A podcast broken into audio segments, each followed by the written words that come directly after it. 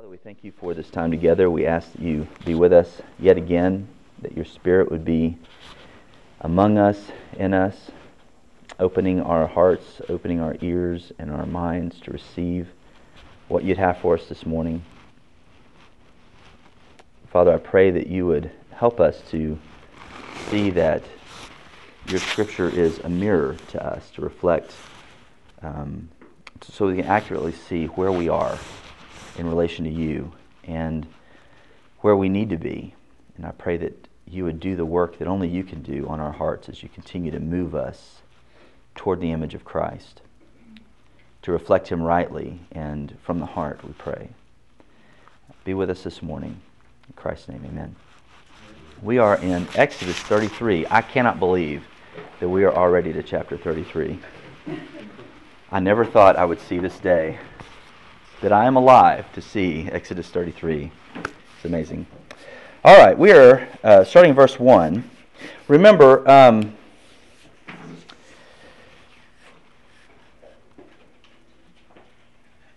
what did I have in my notes? This tells you you wrote your notes too late. Remember, I like to eat fresh baked cake while Moses was on the mountain. What in the world is going on? I may have. I don't know what happened here. Uh, I did. It's uh, wow. I like to eat fresh baked cake while Moses was on the mountain. That's the first line I have written in my notes. Let's all stop for a word of prayer. I'm losing my mind. I was. I was. Oh wow. Okay. Remember where we are, where we've come from. Uh, I don't know where to. Maybe, maybe. Yeah, maybe it would. Maybe it would. What happened uh, to get us to this place? Moses has been on the mountain for 40 days. He finishes up with receiving the law. Uh, and as the, the last little bit of the law is being given to him by God, God tells him they've ruined it. So go down now. They have breached the covenant already. The, the, the, ink's not even dry on the stone, and they've breached the covenant. Uh, so Moses, he, he, pleads for the people God, don't destroy them. God offers to make him a new nation, uh, which would be consistent with his promises to Abraham, Isaac, and Jacob. And yet, everybody at the foot of the mountain is going to be destroyed. That's God's initial statement. This is what they deserve. He pleads, he's an intercessor, he's a mediator for them. God uh, does not destroy them judgment is tempered, Moses goes down the mountain. You got to wonder if he's hoping against hope at this time. Maybe it's not as bad as God said it was. Maybe, maybe they're maybe they're just kind of getting loose and I can whip them into shape and we'll be okay. But when he goes down the mountain, the, the, the tablets were heavy, but his heart is heavier, knowing what he's about to find. And he sees um, he sees them uh, worshiping an idol, which is um, just like everybody else around them, just like the Egyptians they came from, doing exactly what um, everybody else does. He, he causes them to begin a trial by ordeal uh, by drinking the burnt gold dust from the, from the idol that he dumped in a small brook. Remember that? That must have been very tasty uh, this, this ashes of the gold idol. Um, then the people are judged. They fail the trial by ordeal. Uh, they're slaughtered by the Levites. Who's on the Lord's side? Remember that? The Levites come to Moses and he says, Take your sword on your thigh, go and kill your brother, his neighbor, his companion. And they kill 3,000 right then in the middle of the camp who are not, who are still in rebellion. It's still going on. Then uh, God slaughters them himself by means that's not identified, really. He, he says he comes and he strikes the people. We're not told how many die, but we're told that it's significant enough because it quells the rebellion, but it doesn't bridge the distance between the people and God. There's still a breach of the covenant. Let's look at verse 1. We're going to read through verse 11. The Lord said to Moses, Depart Go up from here, you and the people whom you have brought up out of the land of Egypt, to the land which I swore to Abraham, Isaac, and Jacob, saying, To your offspring I will give it. I will send an angel before you, and I will drive out the Canaanites, the Amorites, the Hittites, the Perizzites, the Hivites, and the Jebusites. Go up to a land flowing with milk and honey, but I will not go up among you, lest I consume you on the way, for you are a stiff necked people. When the people heard this disastrous word, they mourned, and no one put on his ornaments. For the Lord had said to Moses, Say to the people of Israel, You are a stiff necked people. If for a single moment I should go up among you, I would consume you. So now take off your ornaments, that I may know what to do with you. Therefore the people of Israel stripped themselves of their ornaments from Mount Horeb onward. Now Moses used to take the tent and pitch it outside the camp, far off from the camp, and he called it the tent of meeting. And everyone who sought the Lord would go out to the tent of meeting, which was outside the camp. Whenever Moses went out to the tent, all the people would rise up, and each one would stand at his tent door and watch Moses until he had gone into the tent. When Moses entered the tent, the pillar of cloud would descend and stand at the entrance of the tent and the Lord would speak with Moses. When all the people saw the pillar of cloud standing at the entrance of the tent, all the people would rise up and worship, each at his tent door. Thus the Lord used to speak to Moses face to face, as a man speaks to his friend. When Moses turned again into the camp, his assistant Joshua, the son of Nun, a young man, would not depart from the tent. Why would he still let them go to the land and fight their battles for them? What's going on here? He tells them, Go up. I'm going to give you the land. I'm going to send an angel to fight your battles for you as you go into the land. Why would he do that?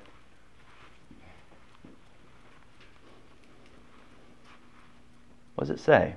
What does he say? He swore to Abraham, Isaac, and Jacob. It's not because of what they have done, it's not because of who they are, but because of what God has sworn by his own name.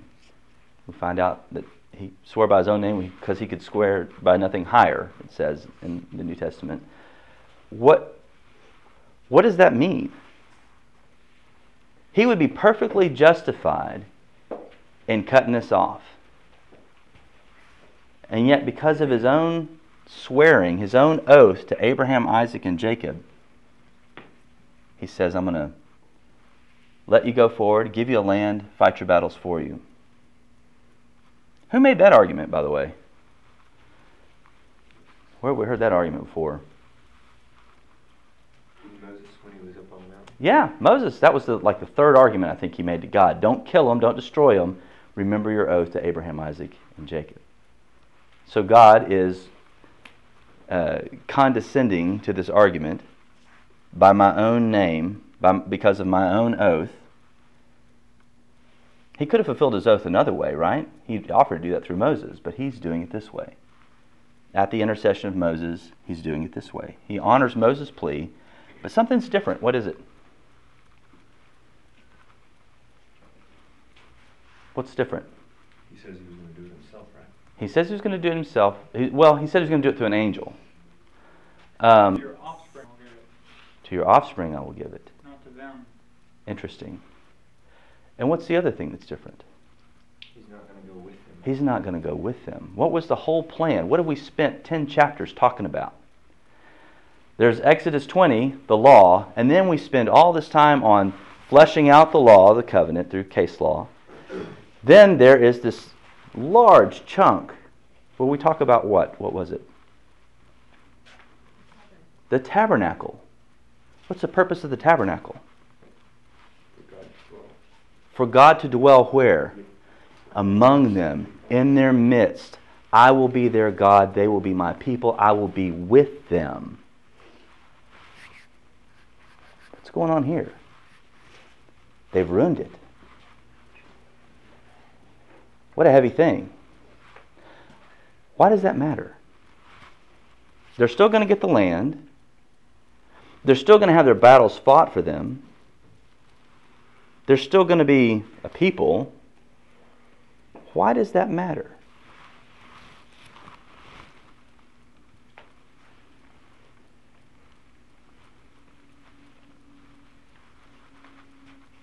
Why does it matter? I, am I'm, I'm gonna I'm gonna give you the land. I'm gonna fight your battles, but I'm not gonna be in the in the midst of you. Okay. It's kind of foreshadow for what Christ is. Okay. Because Christ right now is not among us. He's not with us, but he's interceding for us. And via his word is what our battles are won. He's not physically present with us, yes, but the New Testament does talk about the Spirit of Christ being in us, dwelling. I mean, that. So yes, I know what you're saying. That, that there's not a consummation of the kingdom. Is it just chastening? I mean, he says later, those who whom he loves, he chastens. Okay. And you know, we have times where we we're in sin, and, Mm-hmm. and that fellowship is not like it can be, but we're still in Him. So Okay. I kind of see that here, though He will keep His covenant, though He will bring them to the promised land eventually, 40 years later. Um, right now, He's they're not in His favor because of their sin. He's missing. His favor is I'm in their midst. I'm with it. But now he's missing. He's he we see later in this passage that he's outside the camp. He visits with Moses outside the camp. Could this be a testing of where, where their hearts were to some extent? Because, I mean, if they did say, woo-hoo, we still get the land and the blessing, or our children do, and we don't have to deal with the God who tells us how to live. Mm-hmm. I mean, which is what, how a lot of people want to take God right now. Did Mhm. God just give us your blessing, Mhm. but we don't want you?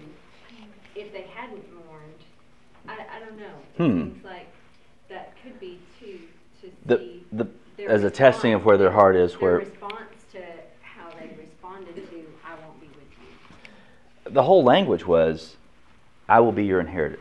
I will be your God, right? That's the whole language of the covenant. And here he has removed himself from them. The practical effect is that he won't allow them to build the temple or the tabernacle. They'll have no symbol of God's presence with his people. Define irony. A bunch of people were given instructions by God about how to build a physical sanctuary so that he would actually reside with them. They instead make a calf as a physical representation of other gods being with them.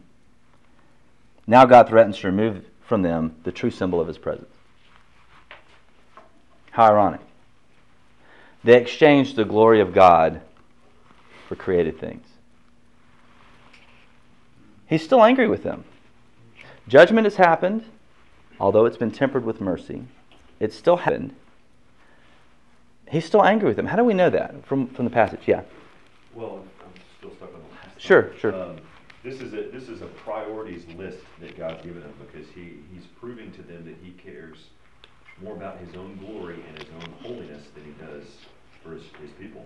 He loves his people. Obviously, he's proven that 430 years ago to today. hmm But he cares more about his own holiness. Okay?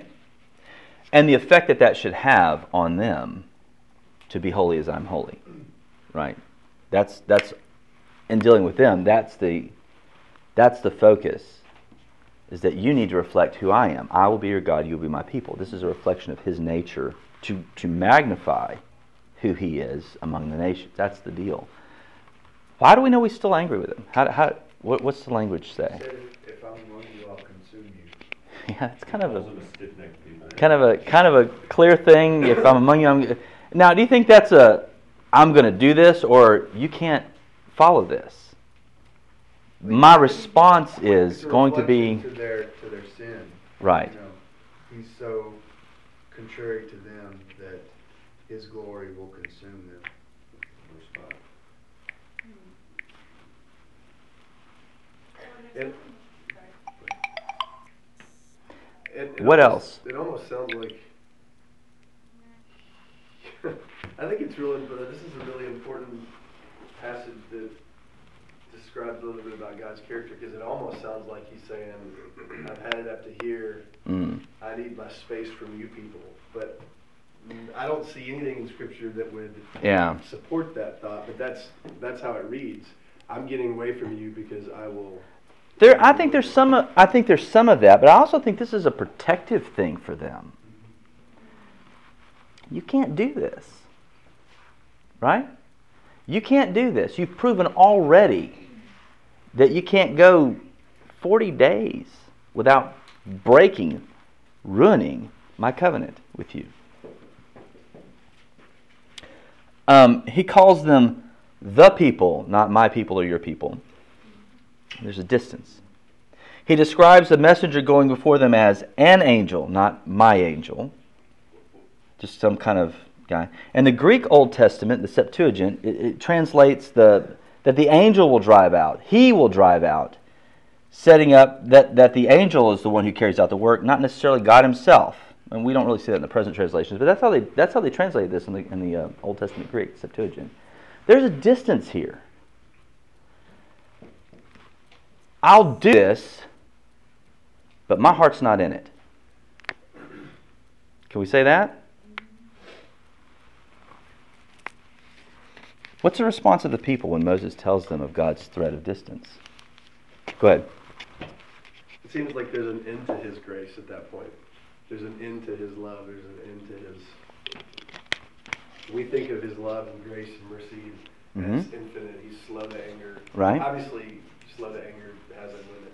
Mhm. But I don't know. I just think it's interesting if you say. Here it looks like he's a cranky old grand. Where is this heading, though? What is the end of this chapter about? The end of the chapter is that incredible passage where Moses is pleading with God, don't do this. We, we don't need to go forward if you're not going to be among us. And he says, Show me your glory. Remember that? God says, I can't show you my face. You'll, you'll, you'll be consumed. And he passes by him, puts him in the cleft of the rock, rock of ages. Puts him in the cleft of the rock. And then passes by and says, The Lord, merciful, gracious, will have mercy on those whom he has mercy, will have compassion on whom he has compassion. That great declaration of the character of God, this is the setup for that scene. I can't be among you because I would consume you. You can't do this. And the people's response, what is it? They mourned. Now they really mourn. they really wail and weep and gosh, we really messed up. Maybe. It says they mourned. No one put on his ornaments. Take off your ornaments. God tells them. Israel stripped themselves of their ornaments. Why was this significant? Why is this a big deal about the ornaments? Why does God say take them off? Why do they do it? Are we talking about like jewelry? Right, right. First of all, what jewelry are we talking about? I thought they gave everything to the calf. That was just the. Earring. Just the earrings. So there's additional. Thank you. There's additional uh, stuff that they're that they're pulling from. Where did they get it? How did they get it? What did God call it? What did Moses describe? How did Moses describe that they got it? It was plundered. This word stripped off is the same verb for plundered that's used earlier. Basically, the picture is they're now plundering themselves, stripping off the ornaments. Why? They're no different than the Egyptians. They have no claim to it. No, there's no distinction between them and the Egyptians based upon what they've done. We don't look any different. We don't act any differently. We don't act differently. We don't, we don't, we're not a distinct people from anyone else having God uh, as our God because of what we've done.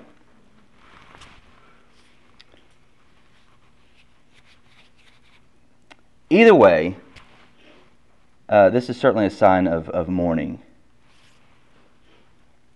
And it's a big deal. They don't adorn themselves from the march from Sinai onward and their, all their wilderness wanderings. They don't adorn themselves. It says from, from Mount Horeb on. This scene, to the time that they get to Canaan, the 40 years that takes them to do that, um, they don't wear any of this stuff. It's interesting that they all decided to do that. I mean, there doesn't, there's no reference of agreement or command, right? Yeah. Well, I mean, God said take it off, but but but you're right that they all complied with it. We don't have any more rebellious outbreaks. So I'm keeping it. You know, I look good in this. We don't have that. They're all mourning. The people mourned. How did Moses respond though? What did he do? He took the tabernacle and built it outside the camp. Now this is not the tabernacle, Okay. but it's a tent. You're right, and, and he calls it the same thing as the plans he was given, as the as a t- plan for the tent that he was given on the mountain. He sets up a tent and calls it the tent of meeting. Where is it? Outside. And what does the text say? Just outside the, you know, Far off. far off. Why do you think it says that? It makes a point of telling you it's far off. To show the relationship. He can't be near sin, he can't be near their unholiness, and to show the relationship. What's the relationship? You're unholy, you're stiff necked, you're wild cows. You become what you worship. You're wild cows. I, you're unruly. I cannot be among you or I would consume you. So I'm going to be. And, and God doesn't tell Moses to do this. This is uh, from what we get from the text. This is Moses' response to what God has said. Oh, but we still have to have a meeting place. Maybe, maybe, maybe if we let's set it up out here. Don't be among them, but I still have to see you. I still have to meet with you. Let me meet with you here. Would this work? We're not told how this came about. I, I'm kind of wondering if this is Moses' response. I can't have you gone. I need to be with you. They mourn, they take stuff off. They're sad and it's big old cry time. He's Moses is I, I no. This can't happen. And he builds a tent outside the camp. It's far off. There's no questioning that this is definitely far off from the midst of Israel. Um, it's a shadow of what was anticipated in the covenant. The tabernacle God had ordered was to be in the very midst of the community, not this one. Uh, in, in, in my prep, uh, some of the smart folks have argued that um, this that Moses giving it the same name as the tabernacle was a form of ridicule for the behavior of the people at Sinai. I'm not so sure of that uh, because what we'll see next week. I, I see Moses building something so that God at least keeps a foot in the door, so that we at least keep him somewhat tethered to us, so that I can plead with him for the people. There's a, I see a pastoral heart here. I don't see a, a thumbing his nose at the people, but it, it may it may have been. I don't know. I don't think that, I think although we may look at it as a limitation of His grace, I think that's the way we're interpreting it. If Yeah. look at the Hebrew word, the word is kiel, and it's the same you know, where he's talking to stiff-necked people, they're destroyed because they know the word is exterminate. Right. The same word is in Exodus thirty-two ten, and the same word is the word for consuming when he's dealing with Moses, who Mhm. wants to see his Mhm. glory. So it, I think it is because he has to be set apart Yeah. from our unholiness and Yeah. our sin, not that it's a limitation. And yet he doesn't d- abandon them completely. There is grace. I agree with you. I think this is a sign of God's grace, and we'll certainly see it grow and become more manifest later. But for now, they're, see the threat of what their sin has brought, and yet he keeps meeting with Moses outside, and they know he's doing it. Because how do they respond to this Moses who abandoned us? This Moses who brought us up out of Egypt They worship and he worships. they worship when he worships, right? They stand. Gosh, can you imagine emotionally what was going on when they would see him walk outside the camp to meet with God who was supposed to be in their midst? They would stand. What do you think was going on? Just put your put your foot in their sandals for a little bit. What what what do you think was going on? Shame. Shame. Regret. Gonna Okay. What do you think? What do you think? Anything else? Yeah. Um, well, going off what Laura said, that's what I was thinking about. When Moses, when they first made the calf, God said, okay, I'm going to destroy them. Moses said, no, don't do this, don't do this. And he was interceding for them. And it's still, God's nostrils are still flared, or, you know, the language Right. used about his anger. So he's still, he, he it said he can't be there with them because of their sin. Right. But Moses is interceding, and like, his inter, through his intercession, it's drawing them closer. And, The mediator is bridging the gap. right. Yeah. He hasn't destroyed them. He's done judgment tempered with mercy. He hasn't completely abandoned them. He's honored this expression, this effort by Moses to to maintain a semblance, a shadow of what the tabernacle was supposed to be. Yeah. Could you even say that, that this is uh, an example of, of heaven and hell? Um, so hell is the absence of God, Hmm. and so they're mourning because His Spirit is not with them. Is, is Maybe. this, is this idea of, Maybe. of a foreshadowing of hell? Yeah. Maybe. Interesting. Yeah, I thought of that. There is remorse too, because otherwise the idea of a cosmic genie looks pretty good. I'll fight your wars, I'll give you this land. Wouldn't that be They awesome? have to be remorseful, otherwise they wouldn't be excited about what goes on from here. Yeah. There's some. There's some, and I think that's another emotion. Maybe they were feeling is maybe contrition, uh, repentance, brokenness over it. Maybe there's some of that. It doesn't seem like they'd be worshiping. Their respect for Moses is certainly increased. I mean, the guy uh, pleads for them when God wants to destroy them, offers to give his own, blot me out of the book rather than them. Their respect for him is, is, is more than it was this Moses, right? Yeah. uh, going off like some of the emotions that were going on, I, I kind of see a little bit of repentance in that some of the people it said, and everyone the Lord would go out to the tent of meeting. Mhm. So it wasn't just Moses going to the tent of meeting. It Right. say that God descended for everybody, but other people would still Would go out to meet they with know him. that they're in the wrong, and they know if they need to go Right. talk to God, they have to they have to go to where He is. And where Moses he is. He's not coming. And notice that the only the cloud only descends when Moses goes out there. Yeah, so God wouldn't dwell there un- unless it was just Moses there. Right. Are you, are you questioning their the sincerity of their mourning? Uh, no, not necessarily. I just know what's coming. It's a it's it's fickleness. And, and but for this moment at this time, there's an increased respect for Moses. There's an increased brokenness of, of heart.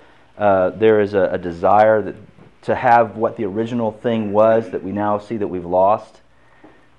Maybe uh, Adam walking through the two swords as he's exiting the garden, kind of feel for what what might have been. Yeah. But you see the, you know, the people as Moses leaves, they stand at attention. But Joshua's at the tent standing Right. at attention while the people go about about their business. hmm I mean, is it really um, an awe of God coming down, Mhm. or is it, you know, placed towards Moses saying, "Hey, you know, Yeah. we're here. Go ahead, you know, plead for us." Right. But if they were really seeking God, why wouldn't they be standing at attention like Joshua was outside the tent? And, and, and that's a good point. There's some, some have argued that Joshua's staying at the tent was his dwelling in the presence of God at the tent. I don't think so because I think the cloud goes up and down whenever Moses comes in. Others have suggested that Joshua, as being the military commander, is actually guarding the tent so that there's not additional idolatry, chance for idolatry that goes on with the tent. Let's worship the tent rather than the presence of God in the tent. So there's some there's some issues there so far. But you're right. Who else is guarding the tent? It's just him. And they just go back about their business instead Mhm. of, you know, standing at attention when God comes down. Yeah, yeah. Or, or staying and staying at attention Yeah. whenever. Yeah, you're right. Yes, ma'am. So, it's, Moses is almost made to look superhuman, like how, it's not that God looks fickle, but the fact that Moses is standing and mediating between Mhm. people and God, it, it makes him look almost godlike, not like really, but Mhm. how, how is that possible that he is able to be in that position Yeah, to do that and not, I, I, yeah, I don't even know if I have a question, I guess. yeah. How is how is Moses Yeah. seem to look mo uh, so um, uh, steadfast? Yeah. and God seems to be in and out. Yeah, yeah. And I think the issue is that he's there because God has enabled him to be the mediator for this time, to to paint for us a picture of the mediator to come. That that Christ is um, steadfast, and that God eh, doesn't change His nature. I mean, He responds to the prideful heart like He always responds to the prideful heart. He responds to the broken heart the way He always responds to the broken heart. He's He's holding back His mercy here for a while. We'll see it next week how that plays out. But right now, He's showing them this is what this is the depth of what you've done there's judgment, there's withdrawal of my presence. Mm-hmm. What do you want? And Moses is the messenger. Moses is the, is the mediator of that. Yes, the, the messenger of that, the mediator of that. Um, the picture of what should be, really. Yeah, so God hasn't changed at all. His, no. attributes are eternally the same. Right. It's just that he can't, like, he can't deal with us when we're in sin like that, and there has to be a mediator. There has to be a bridge between the distance. Um, and he came to you who are far off, and you who are near. For in him we both have access to the Father by the Spirit, says in Ephesians. Um, we need a mediator. God's nature doesn't change, we change. And, and yet in, in, in Christ, now, post cross, and now we see the, the, the, um, the unity in that. So they had this new respect for him. Do you find it ironic that they sat down to eat and drink and rose up to play during their time with the calf? Now they rise as Moses walks to the tent of meeting outside the camp. I found that interesting. Uh, the cloud, just, just real quickly, I know we're running low on time. The, the cloud is a physical symbol of God's presence with his people. He's still with them, but now he's somewhat removed. He's not present in a Holy of Holies. This tent is not the tent of meeting that was envisioned under the under the covenant. It's he he doesn't come to them and, and dwell with them in the holy of holies, but he merely stops at the doorway of a tent that Moses sets up outside the camp. It's a different, completely different situation. But there's no distance with Moses, is there? How does it describe his relationship with God, Moses' relationship with God? How does it describe that? He speaks with him face to face that phrase is an idiom, a Hebrew idiom, and, it may be partly in our language too. When we want to, I don't want to text you, I want to talk face to face. There's an intimacy of relationship, right? I want to look in your eyes, see what's going on. Um, how did God communicate with Moses? Dreams, visions. He, he spoke his word. He spoke words as a man speaks to his friend. All right. Chrysostom, we've kind of hinted around this. Chrysostom uh, is kind of uh, credited with saying this to be separated from God is greater punishment than a thousand hells. I wonder if, uh, if, if, if our culture uh, was the one in the wilderness how we, would, how we would respond to this really awesome situation. I mean, he's, he's outside. He's not here making me feel bad. He's out there. Um, he, he's going to fight my battles when I need him, right? The vendor god, is that what you call him? The, the genie god? Um, he's going to fight my battles when I need him. Uh, he's going to give me stuff milk and honey, cows and bees, lots of fertile pasture land. We're going to be rolling in it. What'd you say?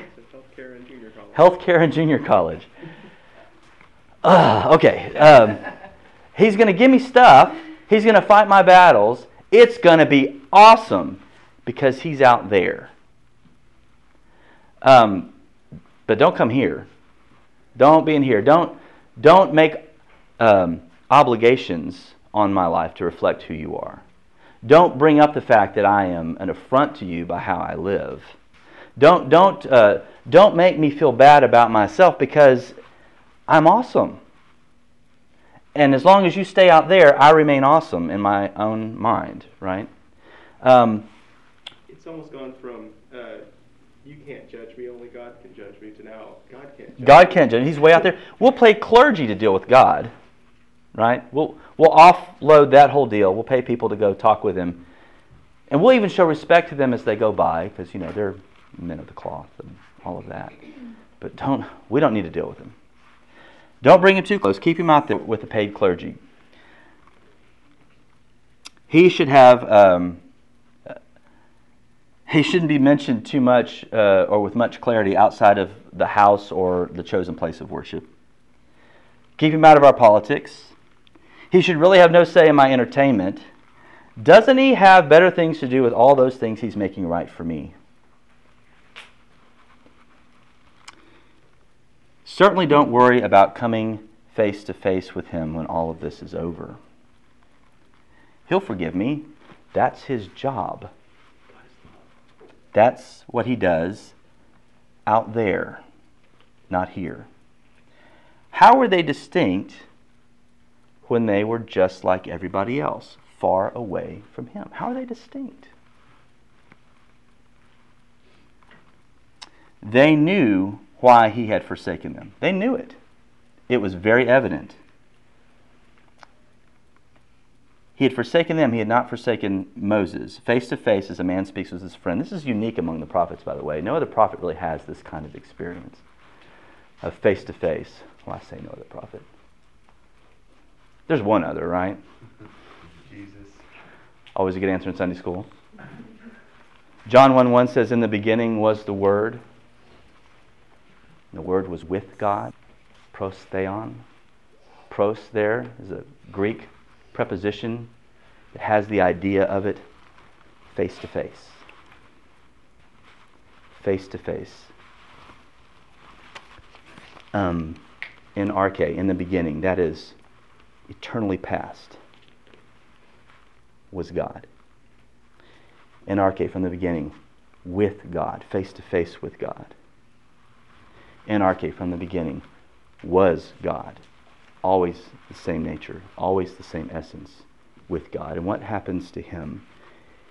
Verse 14 says, He comes and He tabernacles among us in our midst. We beheld Him as one begotten from the Father, the only Son.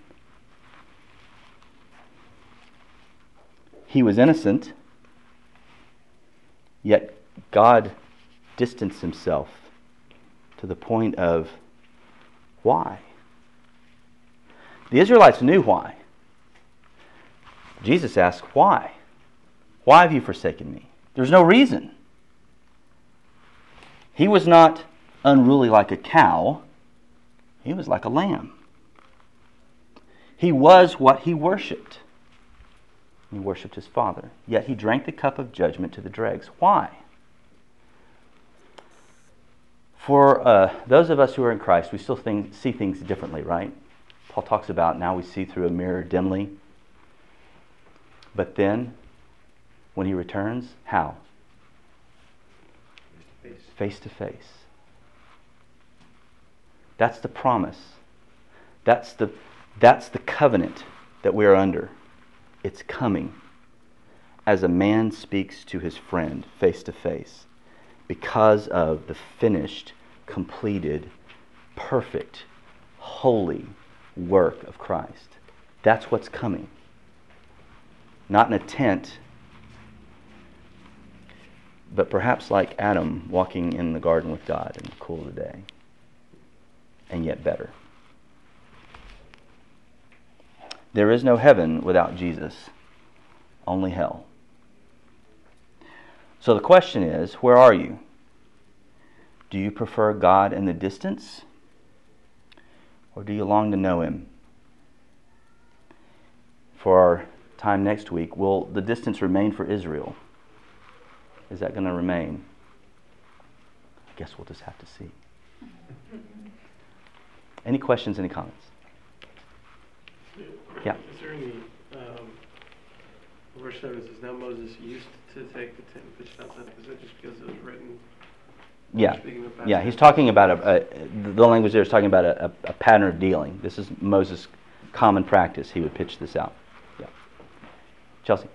Uh, just I thought, I don't know how, um, I probably would need to think and read about this a lot more, but the picture of Moses going out, um, to the tent, uh, he would go into the tent and then the cloud would descend at the entrance. So Moses is inside and the cloud is outside. Hmm. And it's almost a picture that Moses is, um, needs the, not literal protection, but the mediator needs a mediator. Hmm. The, uh, presence of God has to protect him from the presence of God. So, Hmm. uh, and then the people, they're following suit. It says they worship at the doors of their tents. Mhm. So they're being extremely attentive and doing exactly what they see Moses do. Mhm. So there's got to be some. Some contrition. contrition. Yeah, I think I think there's some. I think you're right. I think there's some. How long it lasts, we'll we'll see. But when we get to numbers, we'll really forget this whole thing. Uh, it just becomes very frustrating. Yes. Um, speaking to Barbara's point earlier about Moses and, and why he's, you know, it's just kind of mind-boggling to see this, but he, he is a type and shadow of Christ. And uh, it's amazing to see that. And, you know, Deuteronomy 18 is kind of the classic um, prophetic word. Christ, but it says, the Lord will God will raise up for you a Mm. prophet like me Yeah. from your midst, from your brother, and him you shall hear. Uh, and then he says, I will raise up for them a prophet like you from among their brethren, and will put my words in his mouth, and he shall speak to them all that I command him. And it shall be that whoever will not hear my words which he speaks, I will require it of him. Mhm. So it's, whoa. Yeah, You know? and, and there we see kind of the initiation of God will continue the prophetic office, ultimately culminating in Christ. Mhm. And we see that foreshadowed there. Yeah, it's good. Yeah. It's good. And I just kind of caught the like me, Mhm. one who makes intercession, who goes before Face to them, face. blot me out, Yeah. not them. Right. That's what Christ did. Yeah, excellent. Excellent. Like me. Very good. Anything else? All right, let's pray.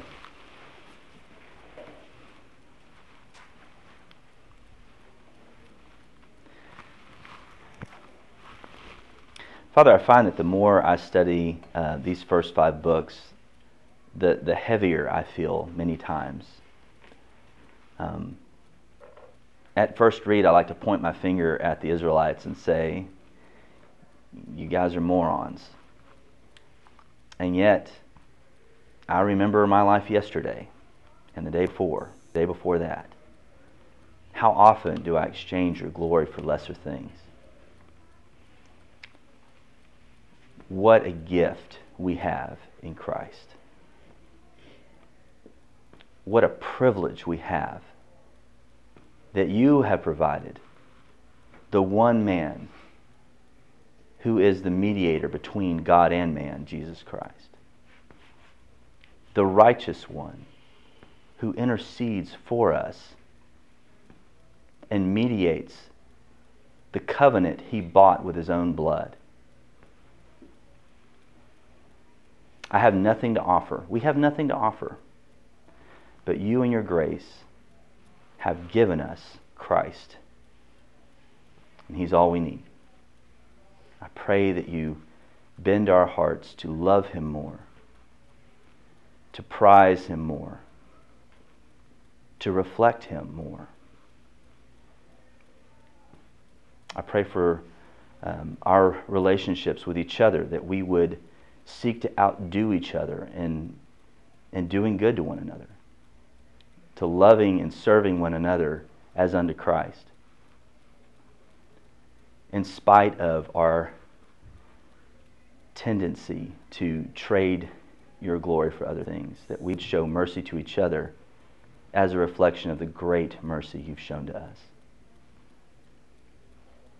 I pray for the service that's coming. I pray that your word go forth, that it be fruitful, and that repentance would happen, that joy would happen, that comfort in your spirit would happen among your people. In Christ's name, amen. Amen.